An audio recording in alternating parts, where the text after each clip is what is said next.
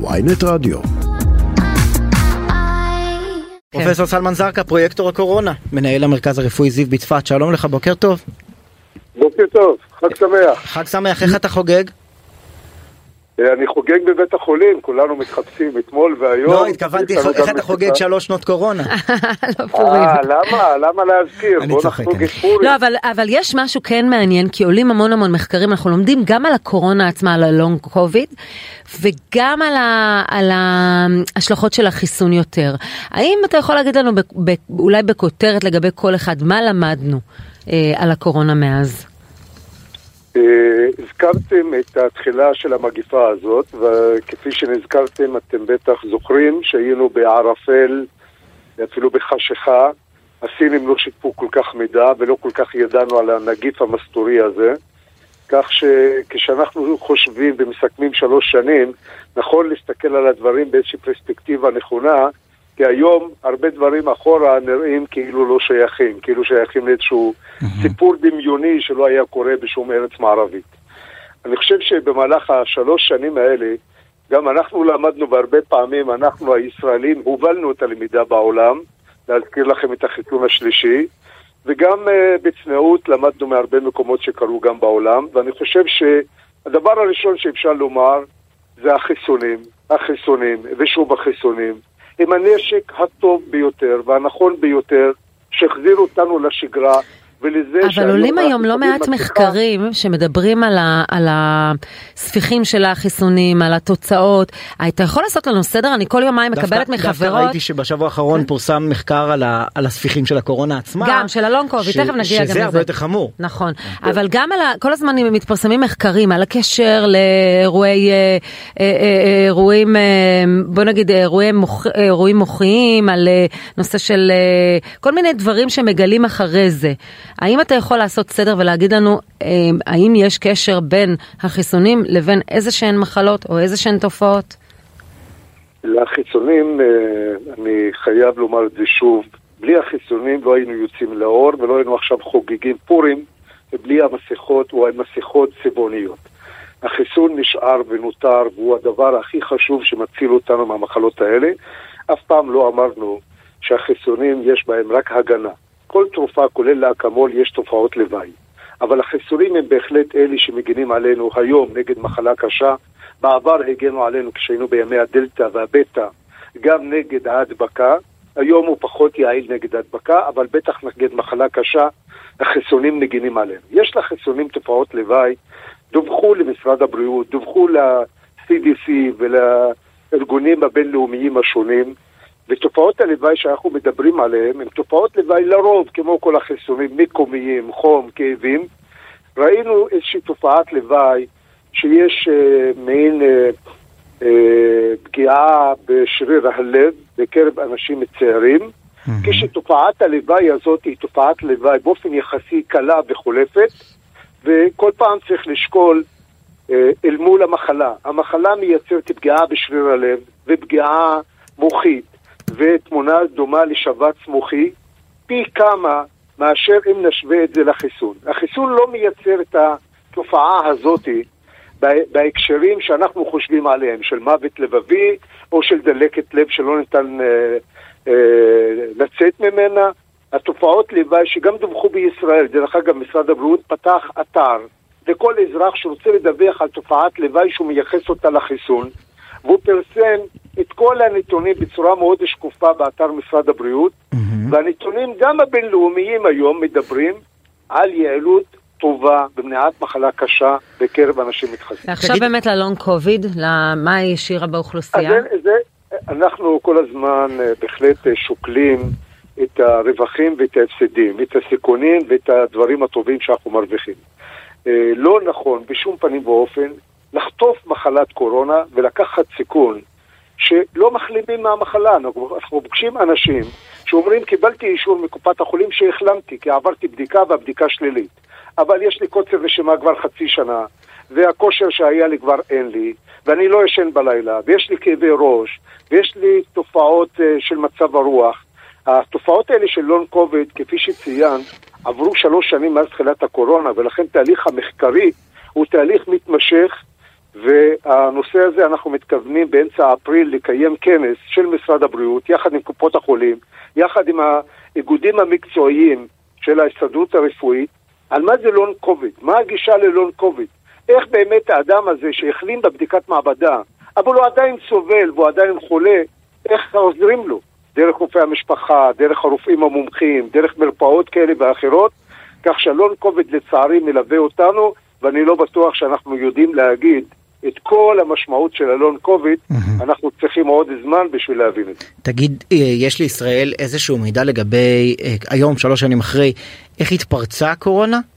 אם זה ממקור אה, אה, אנושי, ממקור של חיות, אם זה אה, מעבדה שהייתה ממנה זו האמריקאים אומרים. אני חושב כן. שהלקח, הלקח העיקרי שאנחנו צריכים לקחת מהאירוע הזה, זה שמגיפות יקרו. וכל מיני וירוסים וחיידקים ששומעים עליהם באפריקה ובמקומות אחרים מעלים איזושהי זהירות לכמה ימים. לא, אבל ראינו, ראינו, יש מחלוקת בין הרשויות הפדרליות בארצות הברית, ראינו למשל את משרד ההגנה האמריקני בשבוע שעבר אומר, תשמעו, דווקא לפי הבדיקה שלנו עולה שזה אכן היה במעבדה של הסינים ודלף משם. כן, אכן. אז ארגון הבריאות העולמי שלח אה, קבוצת חוקרים לחודש וחצי, חזרו מסין ואמרו אנחנו לא סגורים על הסיבה.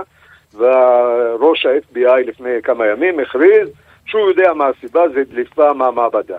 והסינים מכחישים בשתי הגרסאות, וראינו את מידת שיתוף המידע של הסינים.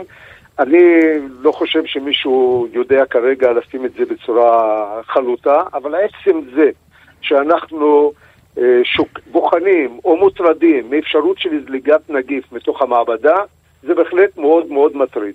אז בין אם לצערי יש מצב שיזלוג עוד, ובין אם לצערי גם וירוסים טבעיים, בין אם בגלל הסביבה, הקשר שלנו עם בעלי החיים, אני חושב שהלקח שלנו, מדינת ישראל, אנחנו חייבים להיות מוכנים לאירועים חוזרים, למגיפות נוספות. למדנו שיעורים מאוד טובים בשלוש שנים האחרונות, עשינו הרבה תהליכי למידה, הפקת לקחים, סיכומים, ובהחלט אפשר לומר שמשרד הבריאות ומדינת ישראל יותר ערוכה ויותר מוכנה לאירועים כאלה שיכולים לצערי לשוב. אצלך באזור אה, יש התפרצות קלה של נגיף הפוליו. אה, בהחלט הסיפור הזה של נגיפים ממשיך ללוות אותנו, אמנם אה, לא ברמה של מגיפות, כמו שקרה לנו עם הקורונה, הפוליו הוא עוד דוגמה מובהקת שחיסון מונע הדבקה ומונע מחלה באופן נחרץ. כך שילד שאנחנו מחסנים אותו הוא בהחלט מוגן באופן מוחלט. כלומר אותו ילד בן שמונה. שהילדים נדבקו ממנו הוא ילד לא מחוסן, או שהוא מחוסן חלקית. גם, לא, גם כשילדים, שוב אני לא אתייחס למקרה הפרטני שגם אושפז אצלי במרכז הרפואי זיו, של uh, בת שמונה שחלתה בפוליו. אבל בוא, בוא נחשוב, מזמן uh, אנחנו לא רואים את התמונות האלה של ילדים משותקים שבקושי הולכים או שנמצאים על כיסא גלגלים או על כל מיני כפיים והסיפור הזה הוא סיפור נוראי, שכן, אנחנו ההורים אחראים על הילדים שלנו ואחראים להגן עליהם, והחיסון קיים וזמין ובטוח, והוא מגן גם נגד הדבקה וגם בטח נגד הדבר הנוראי הזה של ילד משותק בגלל שלא חיסנו אותו.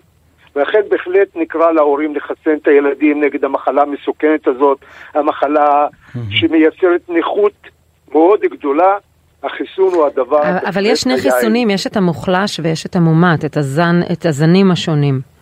אז, אז מה בעצם ההמלצה שלכם הרשמית? יש uh, סדרת uh, חיסונים לפי גילאים שמתקיימת במשרד הבריאות בטיפת החלב, מפורסמת לציבור. אני לא יודע להגיד עכשיו ספציפית לאותה ילדה בת שמונה, מה היא קיבלה ומה היא לא קיבלה. Mm-hmm. אני מדבר באופן כללי הרי החיסון הוא משולב, צריך לקחת בשלב מסוים את המומת והמוחלש, ובשלב, את המוחלש, ובשלב אחר את המומת, ובשלב מסוים צריך לקחת את הטיפות, אה, ותלוי מה מצב הילד מבחינת מערכת החיסון. יש גורמי מקצוע מצוינים, עושים עבודה נהדרת בטיפת חלב. אני קורא להורים, גם כאן בצפת, גם באוכלוסייה החרדית, גם כל האוכלוסיות, תחסנו את הילדים כן. ותגנו עליהם. רק, רק נאמר, לפי הודעת משרד הבריאות אתמול, הילדה בת השמונה לא חוסנה אה, נגד פוליו במסגרת חיסוני השגרה. אה, היא, אה, נחשפו אליה עוד חמישה ילדים שבאו במגע קרוב איתה וגם הם חיובים לנגיף, כולם בשלב זה ללא תסמינים קליניים, ובאופן כללי יש בישראל למעלה מ-150 אלף ילדים שלא מחוסנים נגד פוליו. אה, אני חושב שמדינת ישראל יצאה מהרבה מחלות שאנחנו כבר לא מדברים עליהן, וקיווינו שגם הפוליו נמצא מאחורינו, בעזרת החיסונים, ואני, יש לנו דרך ארוכה, גם אנחנו מערכת הבריאות וגם אתם התקשורת ומערכת החינוך, להסביר שוב ושוב להורים, כן. אין הורה שרוצה ברעת ילדיו, ונכון שייתן את החיסון ויגן עליו. טוב בוא נדבר טוב. על ענייני חמץ. כן. הלילה עבר בקריאה ראשונה בכנסת חוק החמץ. הפרטים של החוק הזה יש ויכוח מאוד גדול אבל הפרטים של החוק הזה אומרים שכל מנהל בית חולים יכול לבחור אם הוא מרשה הכנסת חמץ בפסח לבית החולים שלו או לא. מה הולך לקרות בעוד חודש בבית החולים זיו? אז נחכה לקריאה השנייה ולקריאה השלישית, ולטעמי החוק מיותר, כי בכל מערכת הבריאות, מנהלי בתי החולים, מנהלי מערכת הבריאות, הם, אנחנו המקצוע הזה שמבין, שנותן, רוצה לתת טיפול רפואי לכולם, שלא מפלה בין אדם לאדם, שמכבד כל אדם באמונה שלו. ואני אומר כן, גם אני כמנהל בית חולים, יש לי חובה לאפשר שמי ששומר על הכשרות ומי ששומר על פסח, יוכל לבוא ולהיות מטופל בבית החולים, וחלילה לא יחשוש שלא לבוא לבית החולים כי בית החולים חמץ. ממש לא.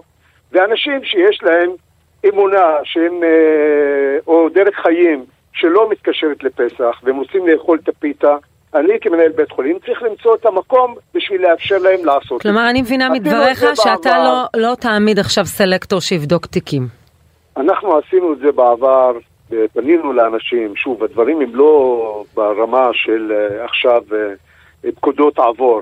יש הסבר, יש שלטים, יש מקומות שמותר בהם חמץ, יש מקומות שאסור בהם חמץ, ואני חושב שהצלחנו אבל בבית החולים זיו את. בצפת לא יבדקו תיקים. אני לא יוצא כרגע בשום הכרזה בהקשר הזה, אני מכבד את כולם, אני אוהב את כולם, המטופלים שלי יקרים לי, ואני רוצה שגם האדם ששומר על הכשרות, יהיה לו מקום, יוכל להיכנס לבית החולים בלי חשש, כמו שאני רוצה שאדם שלא שומר על הכשרות, תהיה לו האפשרות, היכולת, לאכול את הפיתה שלו מבלי להפריע לאחרים. כל אחד נכבד כן. אותו, נכבד את המסורת שלו, ולא נפריע לאחרים ולקבל את הטיפול. פרופסור סלמן זרקא פרויקטור הקורונה שלוש שנים תודה שדיברת איתנו. בוקר טוב, חג תודה. שמח.